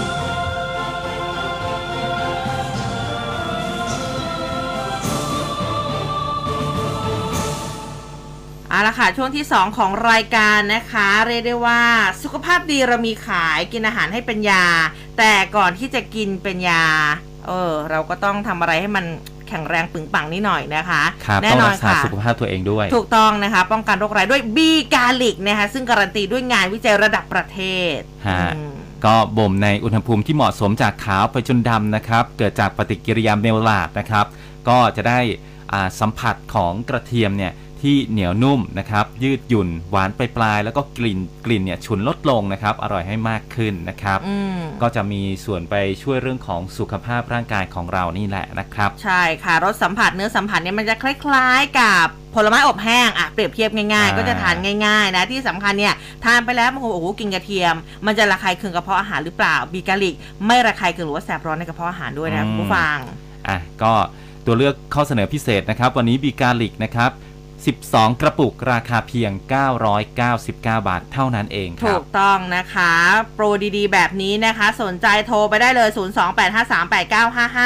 028538955ช็อปแม่เนีย สินค้าดีการันตีโดย m c o t ค่ะ ครับ เมื่อคือเมื่อสักครู่นี้ช่วงพักเบรกเออ ก็คุยกันเรื่องของโควิด rebound ใช่ขอต่อเรื่องของโควิดอีกสักนิดนึงนะครับ คุณผู้ฟังเมื่อวานนี้คุณหมอสมศักดิ์อรรฆศิลป์อธิบดีกรมการแพทย์กระทรวงสาธารณสุข ออกมาพูดถึงเรื่องของโควิด rebound อืมเออศัพท์คล้ายๆศัพท์เทคนิคทางเรื่องของการหุ้นเรื่องอะไรพวกนี้เลยนะฮะ คุณหมอสมศักดิ์นี่บอกว่าการรักษาเนี่ยยืนยันนะครับว่าโควิด rebound เนี่ยมันเกิดขึ้น ไม่กี่รายในประเทศไทยนะครับ ถ้าหากยืนยันว่าพบพบเชื้อเป็นบวกนะ คนที่ติดโควิดเนี่ยสามารถที่จะสแกนแจกจบเพื่อรักษาได้นะครับ แต่ทีนี้เนี่ย rebound ในประเทศไทยเนี่ยเขาผู้สื่อข่าวเขาไปถามว่าเกิดขึ้นกี่ราย และจะแยกยังไงว่าเป็น rebound หรือว่าการติดเชื้อใหม่ คุณหมอสมศักดิ์บอกว่าเบื้องต้นเนี่ยนะในประเทศไทยเราพบ 3 ราย แต่ก็ไม่มีข้อมูลเชิงลึกทั้งหมดนะครับ ทั้งนี้หลักการก็คือถ้าหากเกิดการรีบาว นะครับ ก็ต้องดูว่ามีอาการอย่างไรบ้าง เพราะหากว่าไม่มีอาการอะไรก็อาจจะเป็นซากเชื้อได้ เหมาะที่สุดคือการทำ RT-PCR ที่จะต้องมีค่า CT บอกได้ว่าเชื้อมีปริมาณเท่าไหร่เป็นมีการติดเชื้อใหม่หรือไม่นะครับ หรือว่าการนำเชื้อไปเพาะ แต่ว่าค่าใช้จ่ายอันนี้ค่อนข้างสูง กรณีการตรวจ RT-PCR แล้วมีค่า CT ต่ำราวๆนะครับ28-30 ก็อาจจะต้องเริ่มให้ยาขึ้นอยู่กับลักษณะของผู้ป่วย และก็โรคประจำตัวนะครับอืมรีบาวคืออะไรหลักๆนี่ก็คืออาการเนี่ยมันลงไปแล้วนะครับโควิด -19 อืมอ่าลงไปแล้วแต่ว่ากลับขึ้นมาใหม่ ซึ่งก็บอกอาบอกไม่ได้นะครับ บางรายเนี่ยห้าถึงสิวันเป็นลบ แล้ววันที่10ถึง14กลับมาเป็นบวกอีกอืมเออ แต่ว่ารายที่เจอเนี่ยสามรายเนี่ยนะครับ รายแรกอายุ 60 ปี มีโรคประจำตัว คุณหมอจ่ายยาโมนูพิราเวียไปให้แล้ว 2 สัปดาห์ แต่ว่ากลับมาเป็นบวกอีก อีกรายอายุเกิน 70 ปีเดินทางมาจากต่างประเทศแล้วก็ได้รับยา ผลเป็นลบแล้วนะครับ แต่ว่าอีก 14 วันอ้าวกลับมาเป็นบวกอีก แต่ว่าไม่มีอาการ และก็อีกรายอายุ 60 ปี มีโรคเบาหวาน หรือว่าโรคความดันได้รับยา แล้ววันที่ 13 14 ไปตรวจ เชื้อนะฮะกลับมาเป็นบวกอีก แต่ว่ามีอาการไอเล็กน้อยก็เลยแนะนำว่าไม่ต้องทำอะไร อาการไม่ได้มากขึ้น แต่และก็ได้รับยาครบไปแล้วนั้นนะครับ ฉะนั้นเรื่องเหล่านี้ก็มีหลักฐานทางวิทยาศาสตร์ที่ยังไม่เพียงพอ เพราะว่าอาจจะเกิดการปนเปื้อนระหว่างการเก็บเชื้อก็ได้นะครับอืมอ่าอันนี้ก็เตือนกันนะครับ หลังจากที่กรณีที่โจไบเดนอ๋อใช่ผู้นำสหรัฐคือวันนะครับระยะเวลาเขาแป๊บเดียวเองอะ3-4วันใช่กลับมาติดโควิด -19 อีก ในบ้านเราก็มีเช่นเดียวกันนะครับ ที่เขาเจอที่มีหลักฐานเลยเนี่ยก็คือประมาณ 3 รายนะครับอืมเป็นแล้วหายแล้วติดลบแล้วนะครับ ก็กลับมาบวกได้อีกนะครับ ค่ะ ก็ฝากกันไว้ด้วยเนาะนะคะ เรื่องของการป้องกันนะเรื่องของสุขภาพร่างกาย นี่คุณผู้ฟังอืมคุณนภาพักบอกว่าซื้อบีกาลิกมาทานแล้วนะอ่าเป็นยังไงทานง่ายอร่อยหมดเร็วมากบอกหลานกินเป็นขนมเลยค่ะโอ้เดี๋ยวนะดีไงใจเย็นนะลูกนะวันละเม็ดก็พอนะลูกนะมันไม่ใช่วัลเดกัมมี่นะลูกเออมันไม่ใช่กัมมี่นะลูกนะ เพราะว่าแบบว่าเม็ดหนึ่งนี่คือมีสรรพคุณเท่ากับกระเทียมหัวนี่ 13 เท่าเลยทีเดียวนะคะอะขอบพระคุณมากๆนะที่อุดหนุนบีกาลิกกันไปนะคะเพื่อสุขภาพนะคะอันทีนี้มาดูเรื่องของน้ำท่วมกันบ้างดีกว่านะคะ อันนี้ก็ต้องติดตามสถานการณ์นะ เพราะว่าอย่างที่กรมอุตุบอกนะช่วง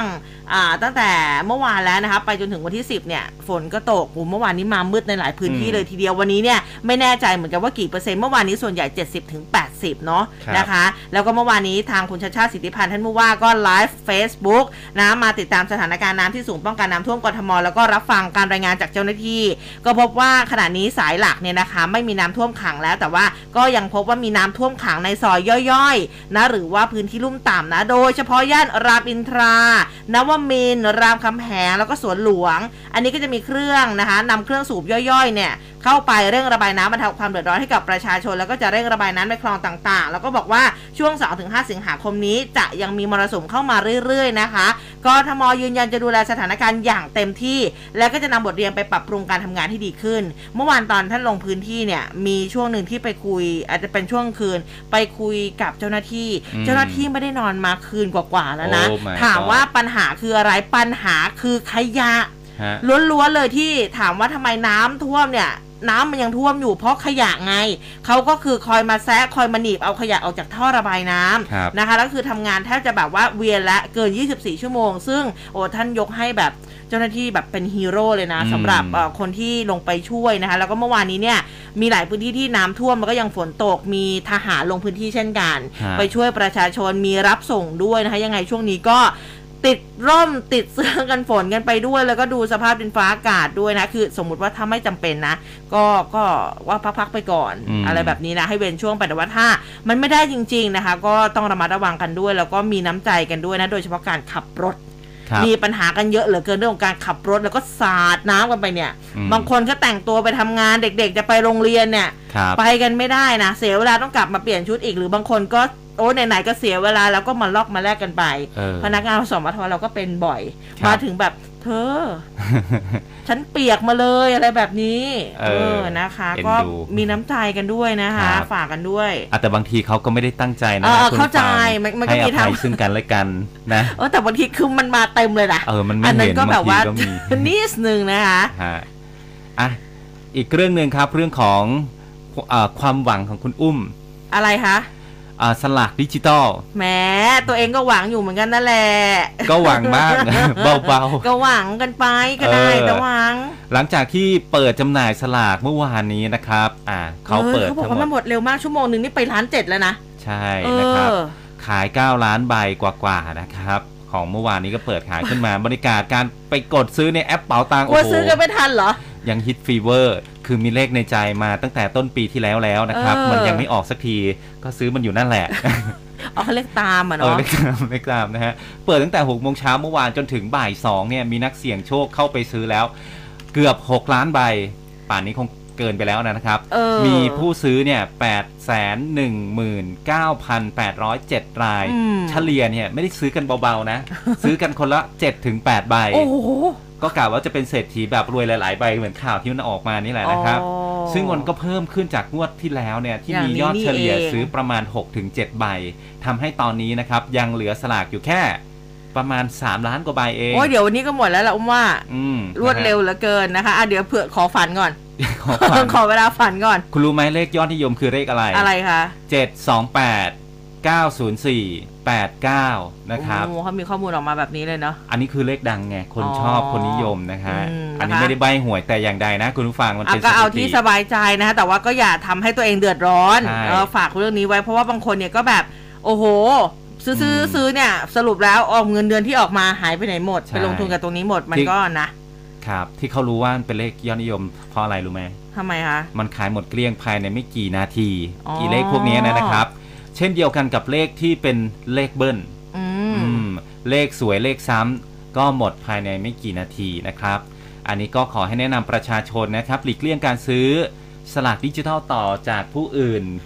เด็ดขาดเลยนะครับ อืม เพราะว่าในระบบการจำหน่ายสลากดิจิทัลเนี่ย จะมีการบันทึกชื่อของผู้ซื้อเอาไว้อย่างชัดเจนอืมสลากจึงเป็นกรรมสิทธิ์ของผู้ที่ซื้อเป็นของเจ้าของบัญชีแอปเป๋าตังนั้นนะครับ ดังนั้นพอถูกรางวัลเงินก็จะโอนเข้าบัญชีคนซื้ออมนะครับ สมมุติว่าคุณอุ้มซื้อค่ะเงินอาถูกรางวัลที่หนึ่งมาค่ะมันก็จะเป็นชื่อของคุณอุ้มอ่าคุณอุ้มจะมาให้ต่อภูเบศไม่ได้ จนกว่าอ่าคุณอุ้มจะไปเบิกจากกองสลากมาให้ภูเบศ ไม่สิคะดิฉันจะเก็บไว้คนเดียวเลยค่ะดิฉันแต่ได้รางวัลที่หนึ่งเนี่ยคือมันไม่ได้นะ คือเออจะบอกว่าอย่างนั้นนะครับอืมสมมติว่าเราไปซื้อก็จริงเนี่ยอาจ่ายมีการจ่ายกันเกิดขึ้นจริงอืมๆเอาปรากฏว่าเขาถูกรางวัลที่หนึ่ง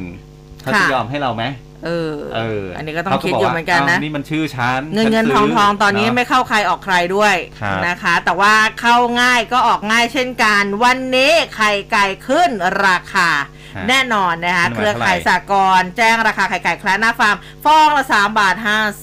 มานะคะก็เครือข่ายสากลประกอบด้วยสากลผู้เลี้ยงไก่ไข่แปดริ้วสากลผู้เลี้ยงไก่ไข่ชลบุรี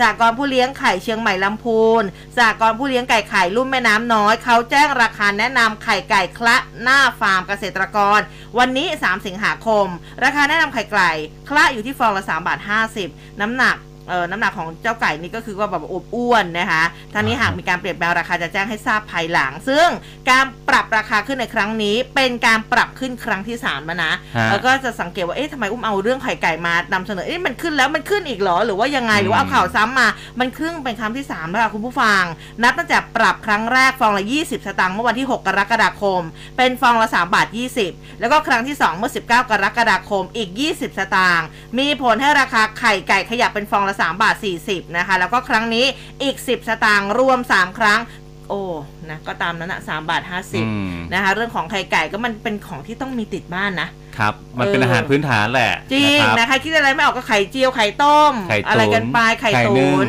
ไข่ปิ้ง เอออุ้ยชอบอะไข่ปิ้งเนี่ย อร่อย อร่อยแต่หากินยากยาก เออนะคะมีใครแชร์แนะนำวิธีมามาหน่อยไหมเขาบอกว่าคืทรงเครื่องเหรอเออใช่อ๋ออัอันนี้ก็ทำไม่เป็นคือจะทำทีไรปุ๊บไข่แตกตลอดเวลาเลยกลายเป็นไข่เจียวตลอด ต้องไปนึ่งก่อนเอไงอไหนๆก็ไหนๆก็คือไปเจียวเลยไปเจียวซะเลยเพราะว่าทำยังไงก็ทำไม่สำเร็จเออทอดไข่ครับเจียวได้แต่ทอดไข่ดาวไม่ได้นะอุ้มเนี่ยมีปัญหาอืมกับเรื่องของไข่มเออนะคุณผู้ฟังมีวิธีแนะนำไหมคะทอดไข่ดาวยังไงให้อร่อยถามถามคุณผู้ฟังเฉยเลยในรายการ อะเออนะมาที่เรื่องของค่าไฟกันบ้างครับ คุณผู้ฟัง อันนี้ก็เจ็บปวดใจ นายคมกิจตันตระวานิชครับอืมเลขาธิการสำนักงานคณะกรรมการกำกับกิจการพลังงาน บอกว่าได้แจ้ง 3 การไฟฟ้านะครับ คือการไฟฟ้าฝ่ายผลิตแห่งประเทศไทย หรือว่ากฟผ การไฟฟ้าส่วนภูมิภาคหรือกฟพ และการไฟฟ้านครหลวงหรือกฟนนะครับ ถึงมติของคณะกรรมการกกพ เห็นชอบการปรับขึ้นค่าไฟฟ้าผันแปรอัตโนมัติ หรือว่าค่า FT ค่ะงวดใหม่เดือนกันยายนถึงธันวาคม เพิ่มขึ้น 68.66 สตางค์ต่อหน่วย รวมเป็น 4 บาท 72 สตางค์อ่าต่อหน่วยนะครับ เหตุที่ยังไม่มีการชำระหนี้ค่าเชื้อเพลิงให้กับกฟผราวๆ83,010 ล้านบาทนะครับ ส่วนค่าไฟงวดเดือนมกราคมถึงเมษายนปีหน้า คาดว่ายังคงเป็นขาขึ้น และมีราคาสูงขึ้นอีกนะครับอืมส่วนแหล่งข่าวจากกระทรวงพลังงานก็บอกว่าเดิมเนี่ยคกพกำหนดแถลงอัตราค่า FT งวดใหม่เมื่อวันที่ 1 สิงหาคมที่ผ่านมา แต่ว่าได้แจ้งเลื่อนออกไปก่อนนะฮะเลื่อนออกไปเป็นวันที่ 5 สิงหาคมแทน โดยอ่าวงในเนี่ยเขาบอกว่าท่านนายกรัฐมนตรีห่วงค่าไฟที่มันปรับเพิ่มขึ้น ก็เลยสอบถามข้อมูลจากบอร์ดของกกพ ว่าจะชะลอการขึ้นได้มากน้อยแค่ไหน หรือว่ามีแนวทางในการลดผลกระทบอย่างไรหรือไม่ แต่ว่าทางบอร์ดกกพก็ได้หารือกันแล้วนะครับ ยืนยันต้องขึ้น แต่ว่าในอัตราต่ำสุดเป็นไปตามกฎหมาย เหตุจากภาระของกฟผเนี่ยสูงขึ้นมากนะครับ คาดว่าเดือนสิงหาคมนี้เนี่ยสิ้นเดือนนี้นะครับนี่จะเพิ่มขึ้นทะลุแสนล้านบาท ซึ่งทางกระทรวงพลังงาน จะไปหานโยบายในการลดค่าไฟฟ้าต่อประชาชนต่อไป เบื้องต้นก็จะเสนอของบประมาณจากภาครัฐมาสนับสนุนนะครับ อย่างเช่น อาจจะใช้นโยบายเช่น เดียวกันกับปัจจุบัน ผู้ใช้ไฟฟ้าไม่เกิน 300 หน่วยต่อเดือน คิดค่านะฮะคิดค่าไฟฟ้า FT เท่ากับงวดที่ผ่านมา อืมนะคะ อันนี้ก็เป็นเรื่องของค่าไฟนะคะโอ้บางคนนี่เรื่องของค่าน้ำค่าไฟนี่ต้องมาเช็คกันทุกเดือนเลยนะครับขึ้นเท่าไหร่อะไรยังไงแล้วก็ อย่างค่าไฟเนี่ยอุ้มเคยบอกไปแล้วมันมีกราฟให้เช็คฮะเออนะคะไหนๆว่ามันขึ้นเท่าไหร่ในแอปแอปของเขาอ๋อในแอปเออในแอปของเขาอ๋อครับนะคะก็คืออ่าทำให้เราคำนวณได้ว่าไอ้ปีนี้หรือว่าเดือนนี้เนี่ยเราใช้ไฟไปเยอะเอ๊ะเราใช้จากอะไรอืมหรือว่าค่าน้ำเอ๊ะมันเยอะตรงไหนมันไปรั่วตรงไหนเออมันไปหรั่เปล่าวตรงไหนหรือเปล่าลองเช็คดูซินะคะแล้วอย่างที่อุ้มบอกไปช่วงนี้เนี่ยการประปาเขามาเปลี่ยนมาตรวัดเอออืมไม่แน่ใจว่าเปลี่ยนทุกบ้านหรือเปล่านะคะ ลองไปเช็คดูนะคะ มาตรวัดเก่าเป็นอย่างไร มาตรวัดใหม่เป็นอย่างไร ไม่ใช่วันนี้มีพรุ่งนี้ออกไปหายไปเฉยฮะการขโมยมันก็ยังมีอยู่ใช่ใช่เออนะคะ ขโมยมาตรวัดน้ำเอาไปขายเนี่ยก็มีเหมือนกันนะคะยังไงก็ต้องฝารักกษาดูไว้กันด้วยดีเออนะ ก็มิจฉาชีพมันก็เยอะนะคะอะมาฟังเรื่องที่น่ายินดีกันบ้างดีกว่า รู้หรือเปล่าว่าตอนนี้เนี่ยมีการแข่ง พาราเกม อาเซียนอ๋อพาราเกม 2022ครับเอาจริงๆทีมประเทศไทยเนี่ย คว้าเหรียญทองมาได้ค่อนข้างที่จะเยอะพอสมควรเลยทีเดียวนะคะ แต่ว่าคนนี้อ่าก็เป็นอีกหนึ่งท่านนะคะ คุณวิทูลกองสุข เรียกได้ว่าเป็น 14 ปีแห่งการรอคอยต้นวิทูลกองสุข เหรียญทองแรกของตัวเองในอาเซียนพาราเกม ซึ่งก็มีการเปิดใจนะคะ คว้าเหรียญทองยูโดรุ่น 60 กิโลกรัมนะคะ คุณอ่าต้นวิทูลเนี่ยเป็นผู้พิการทางสายตาด้วยนะคะ ก็บอกว่าเป็นอ่าเรียกได้ว่ารอบนี้เนี่ย คือรอคอยมา 14 ปีแล้วกว่าจะได้แชมป์นะคะ เป็นฮะความพยายามนะคะที่โอ้โหกว่าจะได้มาเนี่ยก็ลำบากอยู่เหมือนกันนะคะ แล้วก็อะอย่างทีมแบดชายนะคะ ตอนนี้ก็คว้าเหรียญแรกกับทัพไทยในอาเซียนพาราเกมนี่นะคะ ตั้งแต่ตั้งแต่ช่วงปลายเดือนกรกฎาคมแล้วเขามีการแข่งนะคะ ยังไงก็ส่งใจไปเชียร์นักกีฬาทีมชาติของเราด้วยนะคะเพราะว่าแต่ละคนเนี่ยเต็มที่กับการซ้อมมากๆ ซึ่งบางทีเนี่ยพอเราเห็นข่าวโหเขาใช้ความพยายามมากนะอืมอย่างฮะแบบโอ้รถเข็นก็คือแบบ คือแขนต้องแข็งแรงแค่ไหนการฝึกต้องมากกว่านักกีฬาที่แบบมีมีครบปกติ32อะเออใช่นะคะ อันนี้ต้องแบบชื่นชมเลยแล้วก็ส่งใจเป็นแรงเชียร์นะคะ ยังไงก็คว้าเหรียญทองมาให้ได้เยอะๆนะคะครับแล้วก็ฝากถึงผู้สนับสนุนด้วยอืมอัดฉีดช่วยเยอะ support หน่อยนะๆนะเออฮะอัดฉีดกันเยอะๆด้วยนะคะครับไปที่เรื่องการเมืองครับ คุณผู้ฟังนายกรัฐมนตรี พูดถึงกรณีที่นายพีรพันธ์สารีรัฐวิภาคนะครับ ที่ปรึกษานายกรัฐมนตรีเข้าพบเป็นการส่วนตัวบนตึกไทยคู่ฟ้าวันที่ 1 สิงหาคมนะครับ ก็เป็นประเด็นที่นักข่าวหยิบมาอืมถามนะครับ ถามท่านนายกท่านนายกก็ย้อนกลับว่าเจอใครไม่ได้เลยเหรอนะนายพีรพันธ์เนี่ยก็มารายงานเรื่องของการอ่าที่ตัวเองเนี่ยตั้งให้เป็นคณะทำงานติดตามแก้ไขปัญหาความเดือดร้อนของประชาชน ส่วนเรื่องการเมืองท่านนายกบอกว่าไม่ได้คุยอะไรกันมากนักนะครับ เพราะว่าอ่าเป็นพักการเมืองของคุณพีรพันธ์ เป็นเรื่องของนโยบายจะไปเกี่ยวอะไร คาดหวังว่าทุกพักเนี่ยจะช่วยกันทำให้บ้านเมือง ของเราสงบเรียบร้อย มีความเจริญก้าวหน้าก็ให้กำลังใจทุกพักนะครับ แต่พอถามว่าพักรวมไทยสร้างชาติเนี่ยนะครับ เป็นคำพูดที่อ่าท่านนายกเนี่ยพูดมาตั้งแต่ต้นนะครับท่านนายกก็บอกว่าพูดในเรื่องวาระอื่น ไม่ได้สั่งให้เขาเอาไปตั้งเป็นชื่อพักอืมนะฮะแล้วก็ถามว่านายกเนี่ยตัดสินใจการเมืองวันนี้จะอยู่กับพักไหนท่านนายกก็ย้อนถามกลับอีกนะครับ ว่าตอนนี้ก็อยู่กับพักพลังประชารัฐไม่ใช่หรือ แล้วจะไปที่ไหน ซึ่งเขาก็สนับสนุนเป็นนายก ยืนยันแบบนั้นมาตลอดอยู่แล้ว มีปัญหาอะไร เมื่อถามว่าแล้วจะไปสมัครเป็นสมาชิกพักหรือไม่นะครับอืมท่านนายกรัฐมนตรีก็บอกว่าก็คิดอยู่นะฮะพอถามย้ำว่านายกเนี่ยจะเข้าไปเป็นหัวหน้าพักหรือไม่พลเอกประยุทธ์บอกว่า ก็ยังไม่พูดนะครับทำไมต้องไปนู่นไปนี่เรื่อย ถ้าถามแบบนี้ไม่ตอบ อยู่ไหนฉันก็ทำได้นะครับและเมื่อถามถึงการปรับคอรมอนะฮะท่านนายกก็บอกว่ายังไม่ได้คิดนะครับ ยังไม่ได้ทำอะไรทั้งนั้น ก่อนที่จะเดินออกจากโพเดียม แล้วก็อ่าบอกว่าอย่าไปเขียนอะไรเรื่อยเปื่อย คิดเองเขียนเองมันก็เท่านั้นทะเลาะกันเปล่าๆอืนะฮะมแล้วท่านก็เดินจากผู้สื่อข่าวไปนะครับ อย่าทำให้ท่านอารมณ์เสียเออนะหันมาบอกด้วยนะ ระวังฝนกันด้วยอ่าก็ยังเป็นห่วงกันอยู่เออนะครันะบช่วงนี้นะคะ ก็เรียกได้ว่าฝนตกนะคะ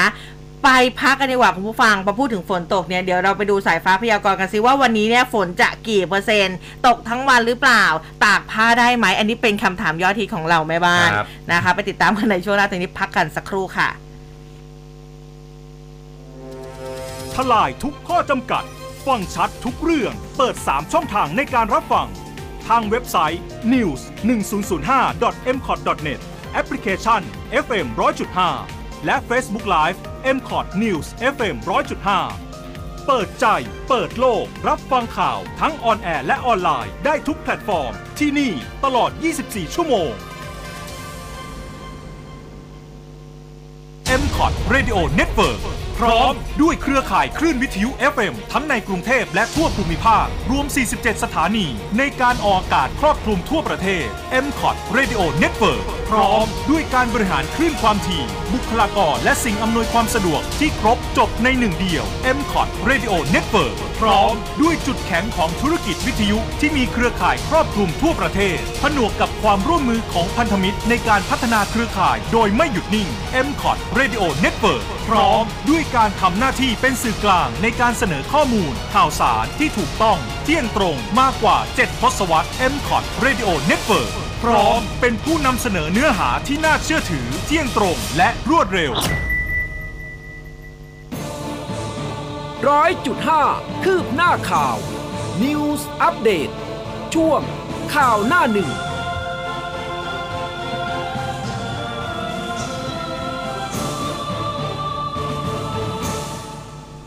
เอาละค่ะสำหรับช่วงท้ายรายการแบบนี้นะคะ เรามาติดตามสายฟ้าพยากรณ์ค่ะ วันนี้ไปพูดคุยกับคุณวุฒิพงษ์หนูบรรจงหัวหน้าเวรพยากรณ์อากาศ กรมอุตุนิยมวิทยากันค่ะ สายฟ้าพยากรณ์โดยกรมอุตุนิยมวิทยา สวัสสวัสดีดีครับค่ะ ครับผมสวัสดีครับ ค่ะ สภาพดินฟ้าอากาศวันนี้จะเป็นอย่างไรกันบ้างคะฝนประมาณกี่เปอร์เซ็นต์เอ่ยเมื่อวานนี้70-80โดยเฉลี่ยเนาะแล้ววันนี้เนี่ยจะลดลงหรือว่าจะมากขึ้นคะครับอ่าแนวโน้มวันนี้นะครับ แล้วก็อีกประมาณสองวันข้างหน้านะครับ ตรงนี้ก็ฝนโดยโดยภาพรวมของอ่าบริเวณประเทศไทยตอนบนนะครับค่ะอ่าจะลดลงนะครับ ลดลงอืมก็อ่าโดยโดยรวมจะเหลือประมาณ 60%นะครับ อ๋ออ่า แต่ว่าอันนี้ก็จะมีข้อยกเว้นบ้างนะครับ อย่างเช่นทางภาคตะวันออกนะครับนะครับ ก็ยังอยู่70-80%นะครับ ก็คือยังค่อนข้างจะจะเยอะต่อเนื่องนะครับ ค่ะอ่ารวมทั้งภาคใต้ฝั่งตะวันตกนะครับ ภาคใต้ฝั่งตะวันตกก็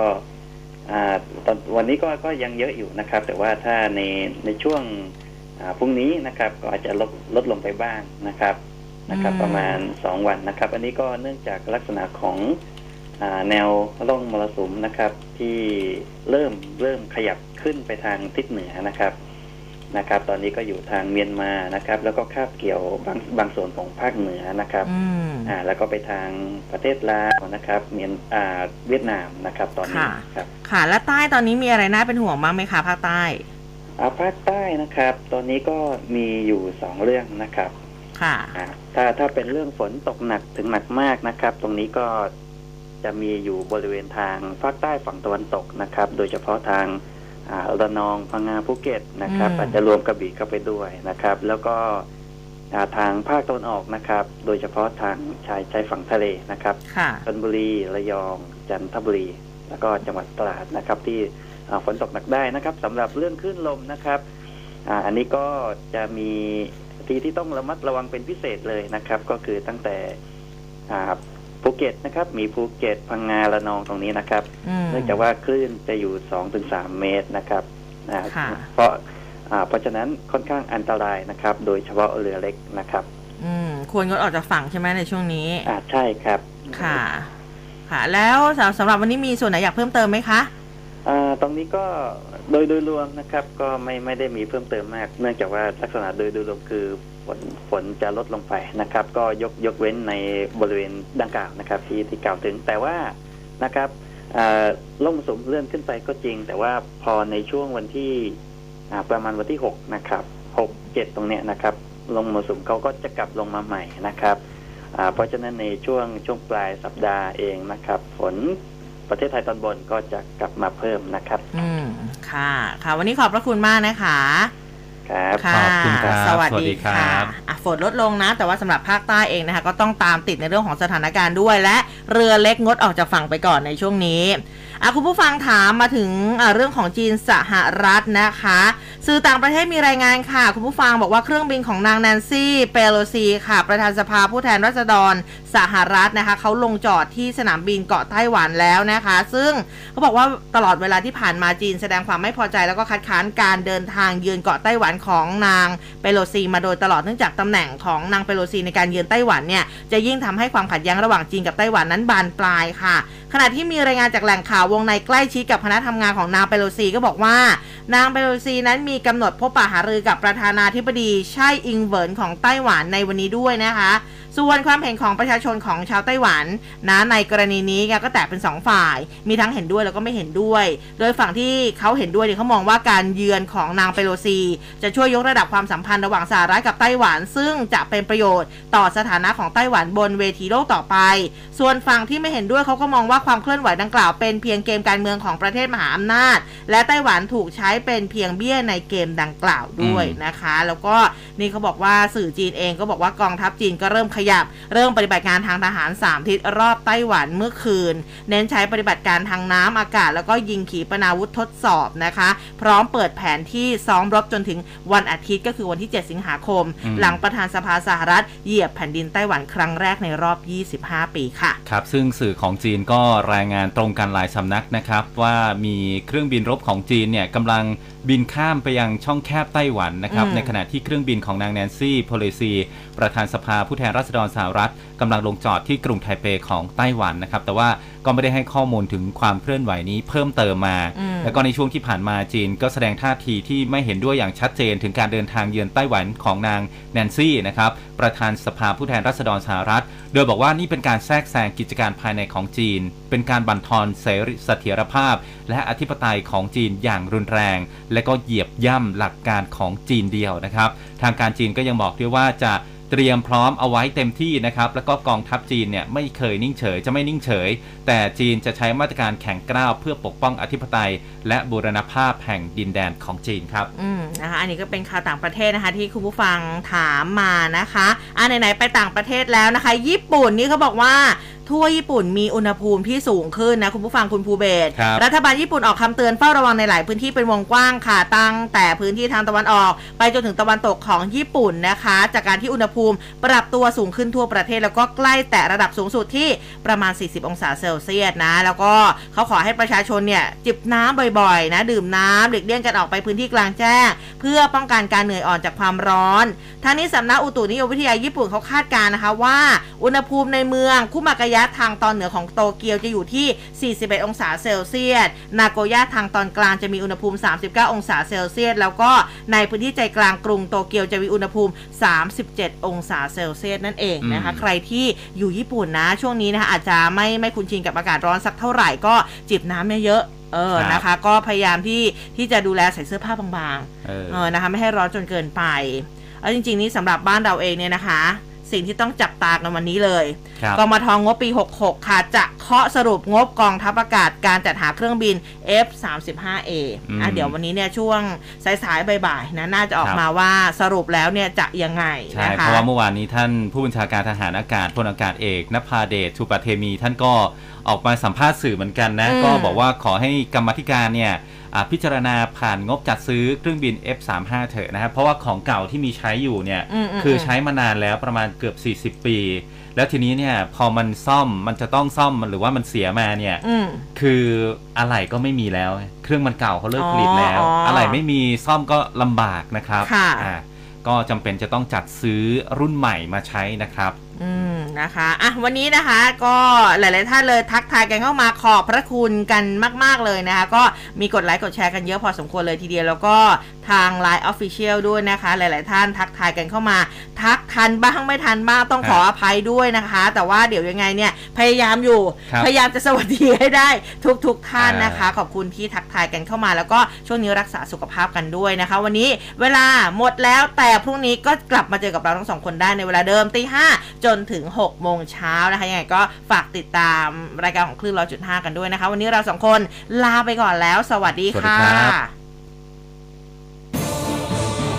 ร้อยจุดห้าคืบหน้าข่าว News อัปเดตช่วงข่าวหน้าหนึ่ง